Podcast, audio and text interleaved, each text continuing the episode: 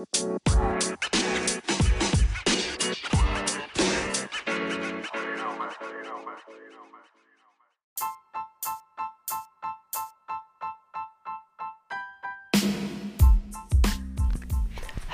and welcome to a new episode of What About Us Cultural Awareness in Clinical Psychology. My name's Kate Cooper, and I'm a co host of a podcast along with Afsana Fahim. And we've been on quite a long break. We've both been working really hard on getting our PhDs finished up, um, but now we're back with a new series, and we're going to have new episodes out every month or so, probably on a bit of a less regular schedule uh, than we were on before when we were in lockdown. Um, I don't know about you, but life has got pretty busy recently, so we're doing our best, and we've got some really exciting guests coming up over the next few months. Um, but the episodes might not be quite as regular as before. And on the episode today, we've got Jalal Mia. He's a lecturer at the University of Sunderland and he's a British Bangladeshi man and the first in his family to go to university. And he does work about faith, mental health, um, and uh, health inequalities. And in the podcast today, we're going to be speaking about learning to communicate about psychology the hard way, and related to that, being the first, Jalal being the first in his family to go to university, not feeling represented in the subject matter of undergraduate psychology courses, and how to change the system to support wider groups struggling with mental health problems. And Jalal really has a message of hope for us that change is possible. So, over to the interview.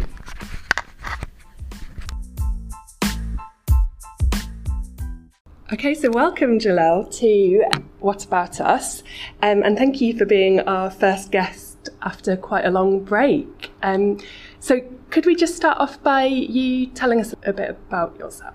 Um, yeah, thanks so much for having me, Kate, um, and coming all the way from, from from where you are in Bath to up in the northeast to do this podcast. But no, my name is Jalal, and I'm a lecturer in psychology at the University of Sunderland. Brilliant, brilliant. Thanks so much. Yeah, and I forgot to mention that we're actually in person in 3D, which is pretty exciting. I don't have to worry about Zoom cutting out or internet signal or whatever. Um, yeah, so you're a lecturer, and we were just talking about how this is the end of your first year in this post. So, how have you been finding life in the Northeast? Um, so, I'm originally from like the like the, the south, um, like in, from, from Bedfordshire. So coming up here in the north, it was a big um, like transition, and I think it's it's interesting like with this job um, or this role that I've got. It's another transition because I've finished the PhD. So there's two types of transitions that are happening right now or have happened in the last 12 months. So moving from south to the north, um, and then moving from like PhD, finishing PhD to a lecturer in psychology. Um, so it's hard to answer that question well without considering both factors. Mm-hmm. And I don't know if it's coincidence, but I, uh, um, in the third year, one of the third year modules, um, we there was an exhibition that was focused on um, where students had to pre- present or put on a display, and the, guess what the theme was? Transitions. Wow. So it was interesting. I don't know. I mean, I, I, like I said, I don't know if some if the dots are being connected. So I think there's a big part of like transition. So I think I'm being patient with the first year. How has it gone? Um, I think it's gone really well in terms of like it's ex, it's been a positive experience, exceeded my expectations. There was a lot of anxieties, um, uncertainties. What's going to happen? What do I do? What the pressures are like? Um, am I am I going to be able to do it? Uh, do they trust me? Are they, am I confident enough to deliver lectures? So a range of emotions and thinking. Um, so I think that question around, I think it's a really good question. Um, that I can't answer it without the other factor because they're all lots of things are happening, mm. especially in that last twelve months. Yeah, yeah, and yeah, I totally agree with you. Doing lectures is pretty nerve wracking, isn't it? It's something that I think doesn't get talked about all that much, but I think most people speak in front of a big room of people feel nervous, right? But we're supposed to not feel that if we're lecturers. Um, but yeah, so you you've also had this move from the south to the north, and you grew up in Bedfordshire. Yeah, so I was born in um, Luton, um, and it's that's where I've kind of got my PhD from that area. Um, I did do my undergrad in Hertfordshire, but still in the south. Yeah, yeah. yeah. Um, so I did my masters in, in to my hometown, and then I thought to myself, okay, what do I do? Um, I can go. I you know I can go abroad. I can go um, up north or um, or in the Midlands or further down southwest. Um, but I really thought to myself, like, okay, well, I've got other responsibilities. Can't really leave as such. So that's why I decided to do my PhD in, in Luton, and uh, because you know it had to go with my lifestyle at that moment, and no choice. So um, now things slightly have changed. Like so, the responsibilities in the family, for example, family home have are being um, you know diversified, if you like. Um, so it's allowed me to to make that move um, up north. But if the situation had not changed, I probably wouldn't be up here. So I think it's about lots of other life things that are part of your career journey. Totally, yeah, and it is really important, isn't it, that you think about your life as well as your career trajectory, and often in academia, I think that can get left behind. But can I just take you back then? So you you said that you um, did your undergrad degree kind of close to home, and what was it like for you, kind of deciding to go to university in the first? Oh, so um, but yeah, I should should have said like I'm first gener- first gen like generation student. Um, yeah, I, I, it was hard because I was I felt out of place because after school I went I didn't go to college. I went to do apprenticeship, so I went to working because you know we had to you know become financially putting it into the um into the system if you like or into the family home. Um, so going back was like a very I was full of dread. I don't know if I'm making the right choice. I'm not. I don't know if I'm making the right decision because I'm leaving work, something that people that our family know that as a system that works for us. We don't know what is a university. How does that play into our lives, and how how does how do we get there? Is that, that university is only for clever people or for people who are not like us. We are the working class, right, or the poorer working class. Um, that's our future. Um, we shouldn't aspire the other way because we'll fail. We're not able to compete. So I think there was lots of like um, uncertainty. So I wouldn't talk to people in the first, um, you the first few months, or maybe in the yeah, in the first few months, I wouldn't talk to lecturers. I wouldn't talk to students. So because it was like coming into this environment, everyone else was talking, and you come in, and all you hear is just noise. Mm. So you, you stop paying attention to the content, like the lecturer's notes or the induction stuff. You start paying attention to what everyone else is doing, and that can be quite intimidating. So I was quite intimidated coming into that. I mean, to answer that question, yeah, the, the fear of intimidation that's coming in, sitting in a lecture and what, what am I doing here? Mm. Have I made the right decision? Is this is this?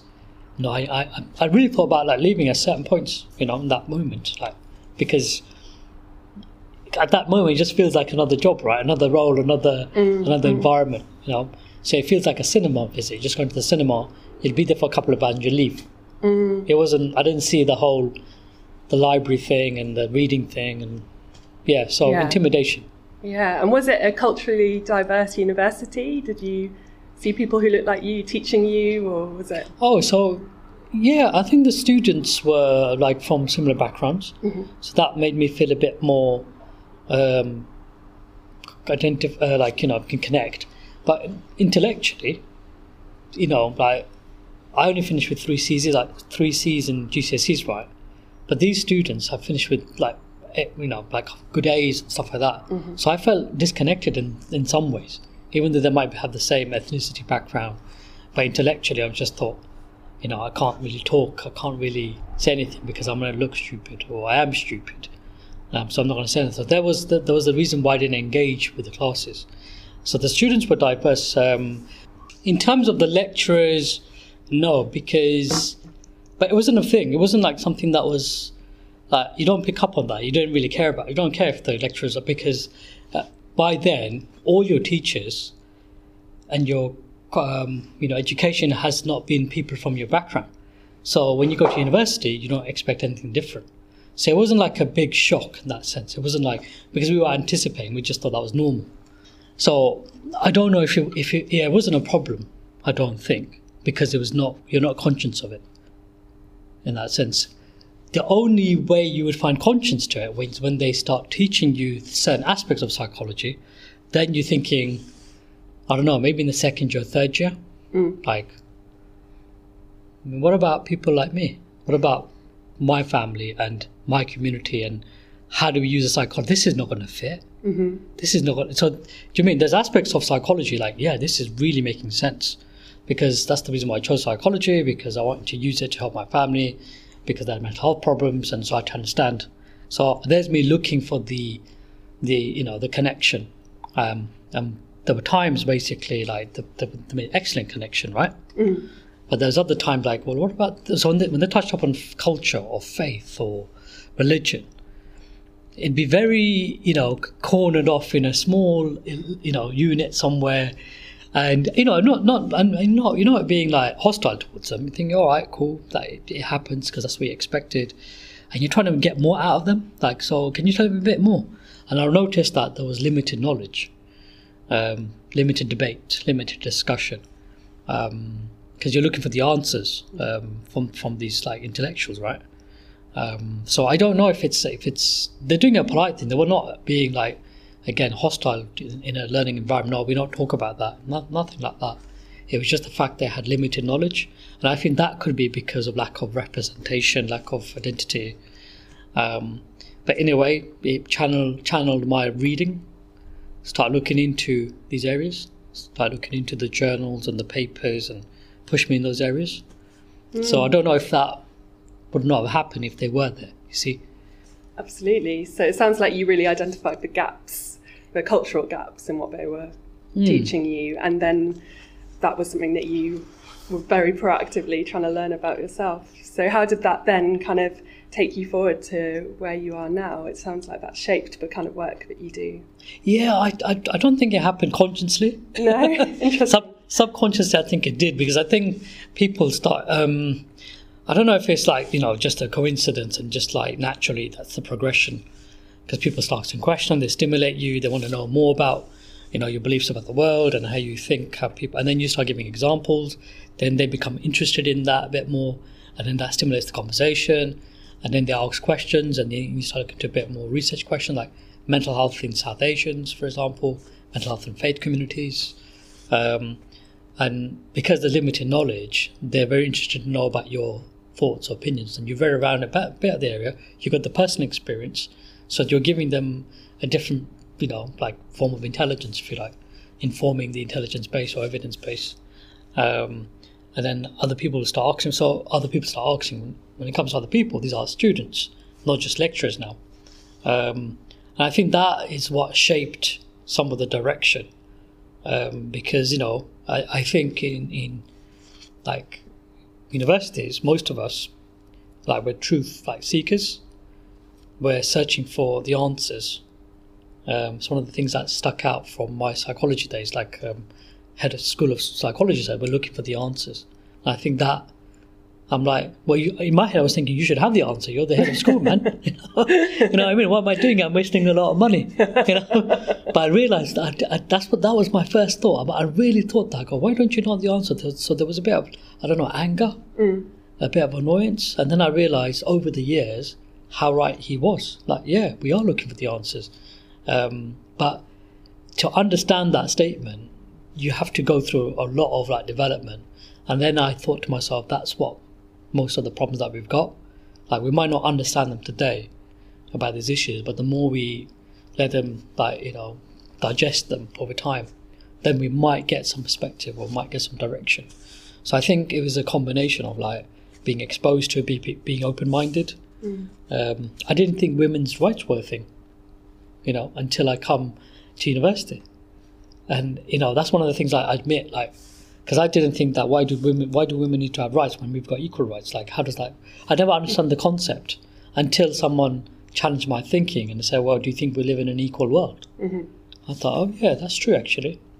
You know, it's and it, so it's you have to be open minded. You have to be, um, I think, like um, being vulnerable Yeah. um, to in the learning space and trust your peers to say they're not going to judge you. They we're here to like, and then I think like as a result, being open minded, listening to how the people access mental health services, healthcare from different backgrounds, whether it's um, you know race or um, or ethnicity, ethnicity or religion, gender, um, what status they're in their marital life, you know, so it's going to have different problems, and I think that helped me um, being like in this space, and that's what shaped me to be like okay, and so I don't have to abandon my beliefs to be respectful of others.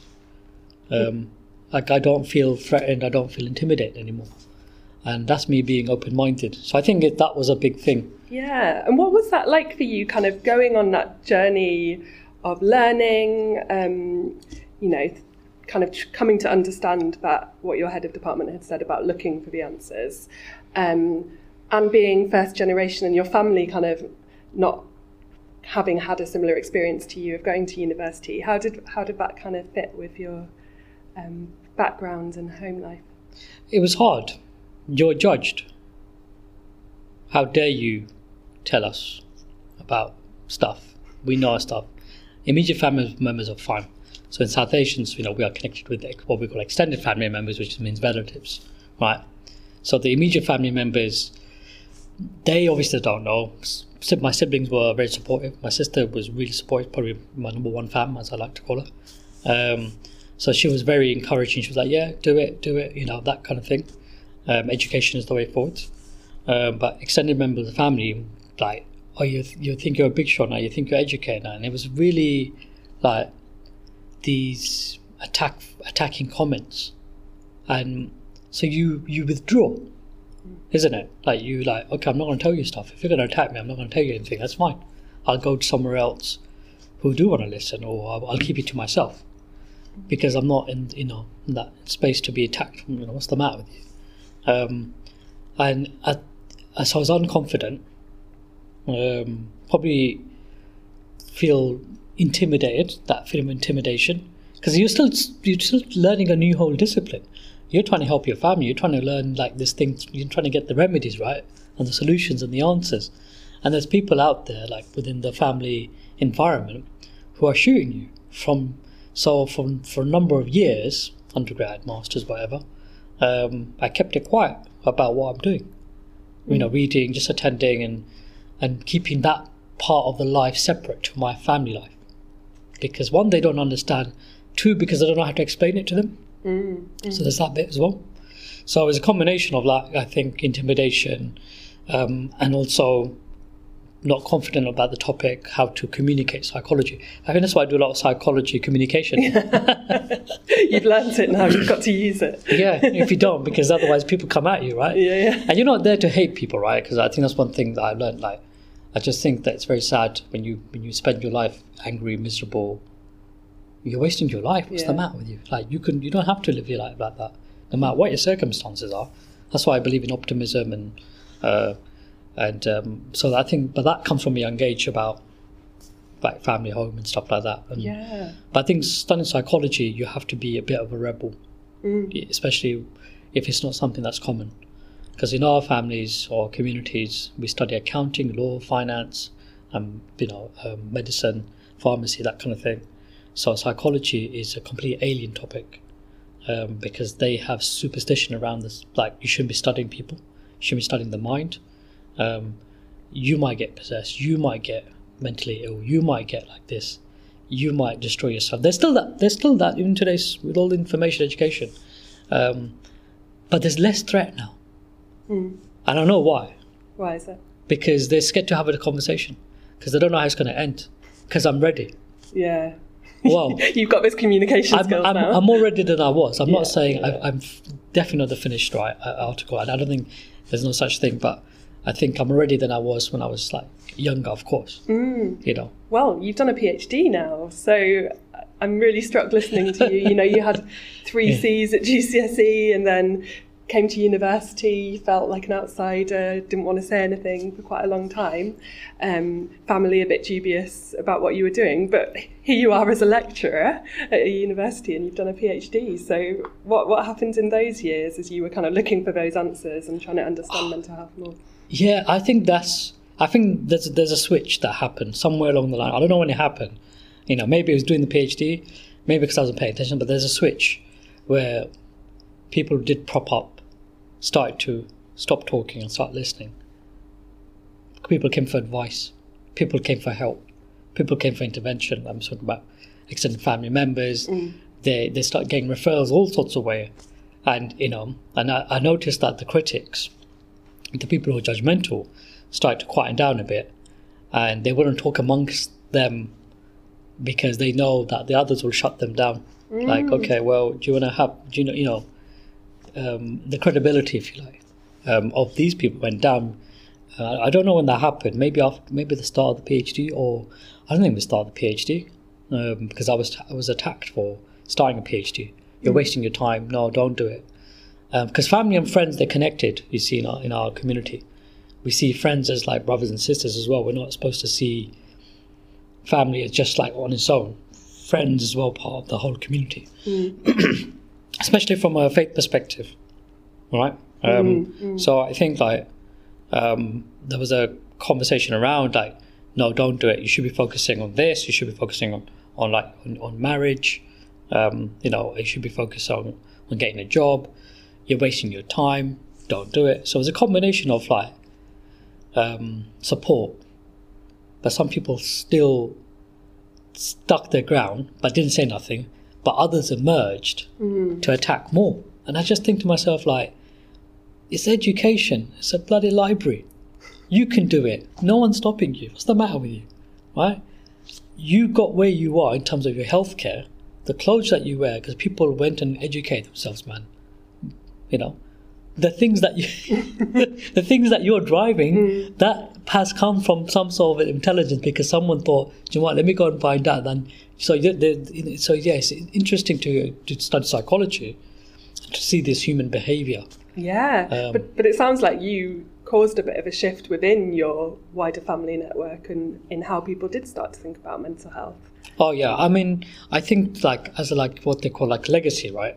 Legacy work, legacy, um, like uh, something you leave behind. The impact was um, good, I think, because they started to talk about mental health within their own families, and and they knew the stance of like mental health um, where we were.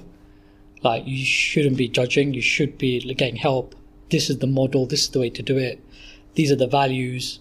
Um, so I think they started to have that conversation or do that intervention within their own families, um, and I think that was a that was a good thing, um, and it still is like today. Like okay, that's it's it, it doesn't matter about the person who's got the condition.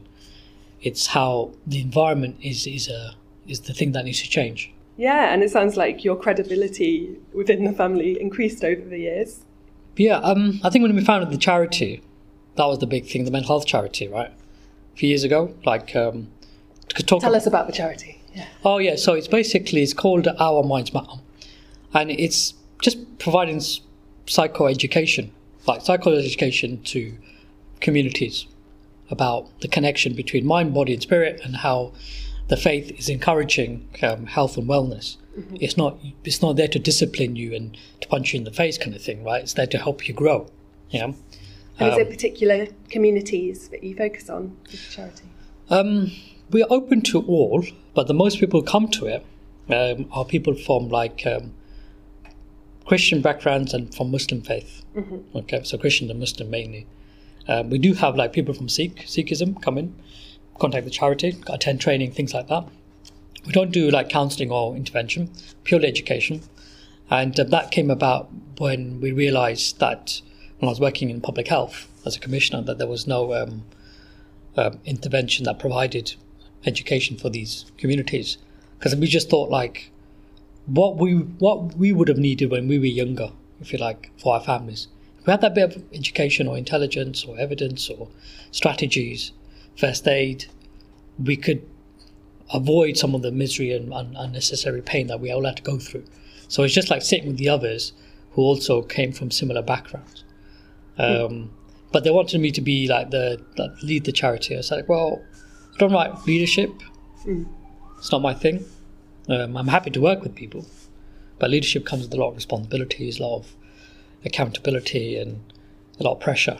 So, but they, I took it um, as a chair. Said, all right, I'll do it.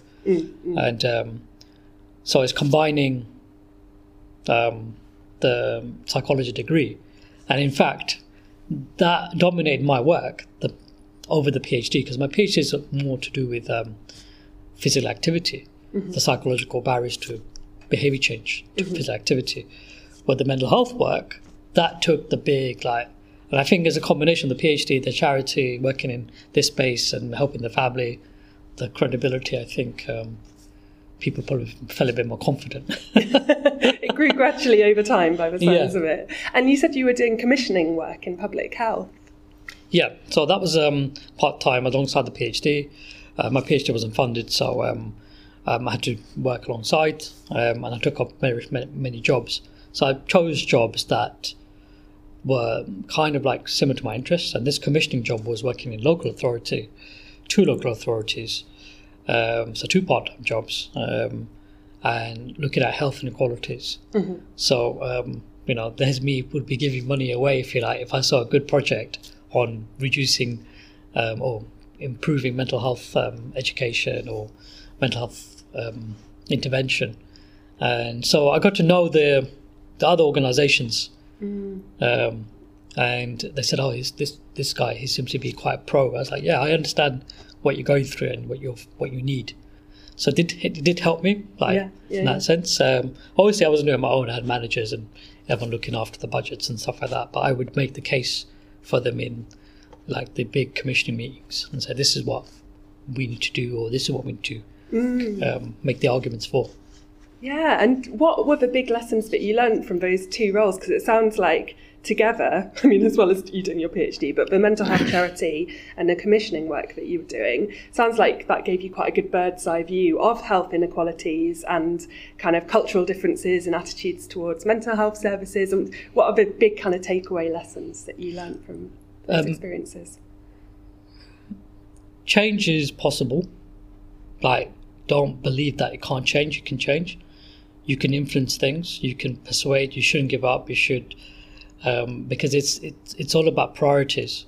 If you can basically get, you know, get someone, get a team to like persuade them to see your side of things, in a commission team, for example, you can do it as long as it matches the evidence and and the and the policies and the direction and um, it's possible, but you need to have people fighting for it. Um, I think the NHS um, has to move away from um, you know short-term um, solutions and say patch people up and out in the way because they take all most of the money in, in public health or in health budgets, and then they have the same problem. Like, and everyone says it in commissioning, like they just gave a bit more, ten percent at least, right? To more prevention, long-term prevention, then we wouldn't be in this like keep having these problems because these are human beings um, that are experiencing these problems. They're not just numbers, and sadly, in uh, these settings, people become numbers, and it's quite sad to see. And I think that's the reason why I moved into. I realized that academia, uh, people, I, I, you know, telling the people, students, is going to be the thing that I do, like telling them, like, or informing them. Education seems to be the one. Yeah, absolutely. You made a very strong case for that, I think, in telling your story. So we'll we'll wrap up soon, but I, I was wondering, um, in terms of the charity, what what are your big aims for what you want to be doing next to kind of improve mental health in the Oh, yeah. communities that you serve? Yeah. Yeah, I know that's a good question because that's where we, we we've hit a gridlock. I don't know, like um, it'd be good to catch up in the future at some time. But um, at the moment, so one part of so there's two strands to our work. Okay, um, one is about the public education, and that's worked really well. We've we said okay, and the, everyone loved that, right? And we've said to them, okay, we're not going to do that anymore. We know, we know we're good, yeah, but it's not our responsibility. Yeah, I'm not responsible, and the charity's not responsible for the population, right? That's not. I mean, mental health is everyone's responsibility. Okay, um, so we will. We what we think the solutions are. We're saying that. Um, so is working with the commissioners uh, or the commissioning team to say, you must work um, based on our evidence and our work. You must work in a strategy together to help these people because it's your responsibility. You're accountable. Okay? We will help you, but we can't do it with nothing. Right? Um, and so at the moment we hit this gridlock with them. We've given them a, uh, like a proposal and say, this is a three year project, this is a three year plan. We don't know what it look like in three years, but this is the first way to get started to work with this community or this group.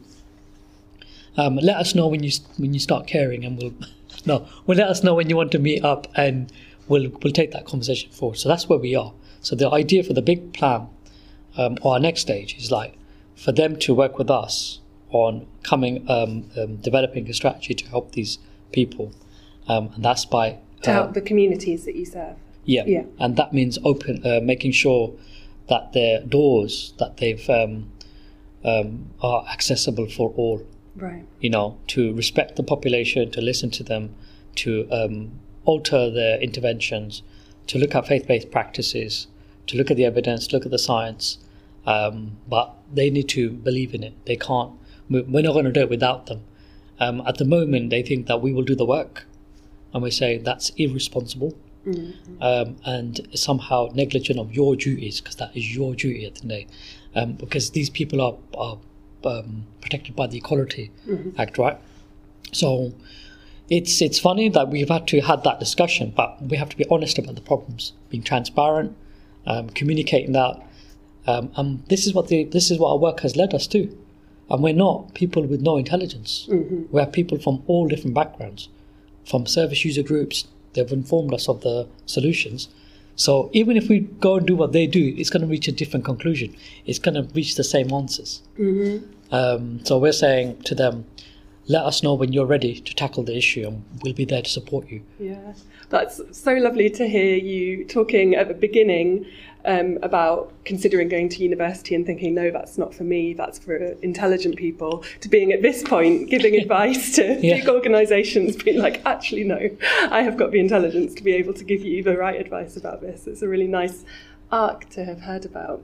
So we will finish off there, but just before we do, is there any last words of wisdom that you want to give our listeners? Um, we have lots of people listening who are early career, maybe thinking about careers in clinical psychology um, from diverse backgrounds. Is there anything that you want to say to them before we finish? Yeah, no, first of all, thanks, Kate, for having me on your podcast. Um, I think the key thing someone said to me um, was around um, there's no point of doing something because they can't change anything, so you're better off not doing it. I was quite like, I don't know, I was quite saddened to hear that. And this was a, you know, this was not this was not a health worker, this was not, you know, an academic or anything like that. it was just like uh, someone in a social circle. And to hear that, and it was like an indirect comment, you're not going to do anything and I was quite young in that moment, you know, when I heard that, and that can be that that stuff can deter you. Mm-hmm.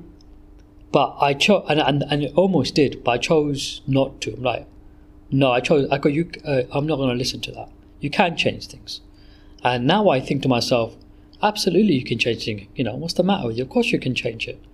You know, uh, who, if you don't change, then then we might as well all give up. We might as well close the hospitals and close the education systems and not go to work. You know, this is dangerous and destructive thinking. If you ever come across that sort of listening, when someone deters you from your motivation um, or tells you you're going down the wrong path, run away from it. They are probably, they are very, almost like a sociopath. I would stay away from these individuals because they can really affect you. Um, and I think I say that very seriously. So that means pay attention to your to your emotions, your values, your principles, because if you want to change anything or do something in the future, um, and if you're from a challenging or you know like a um, you've had a hard upbringing like like I've had, um, just remember like the moment you hear that, let's shut down the schools, let's shut down the the hospitals now. You know that's what they're saying. So be careful of this when you hear this. Oh, thank you, Jalal. That's a wonderful message of hope to finish on. It's been really, really great having you. No problem. Thanks for thanks so much for your time.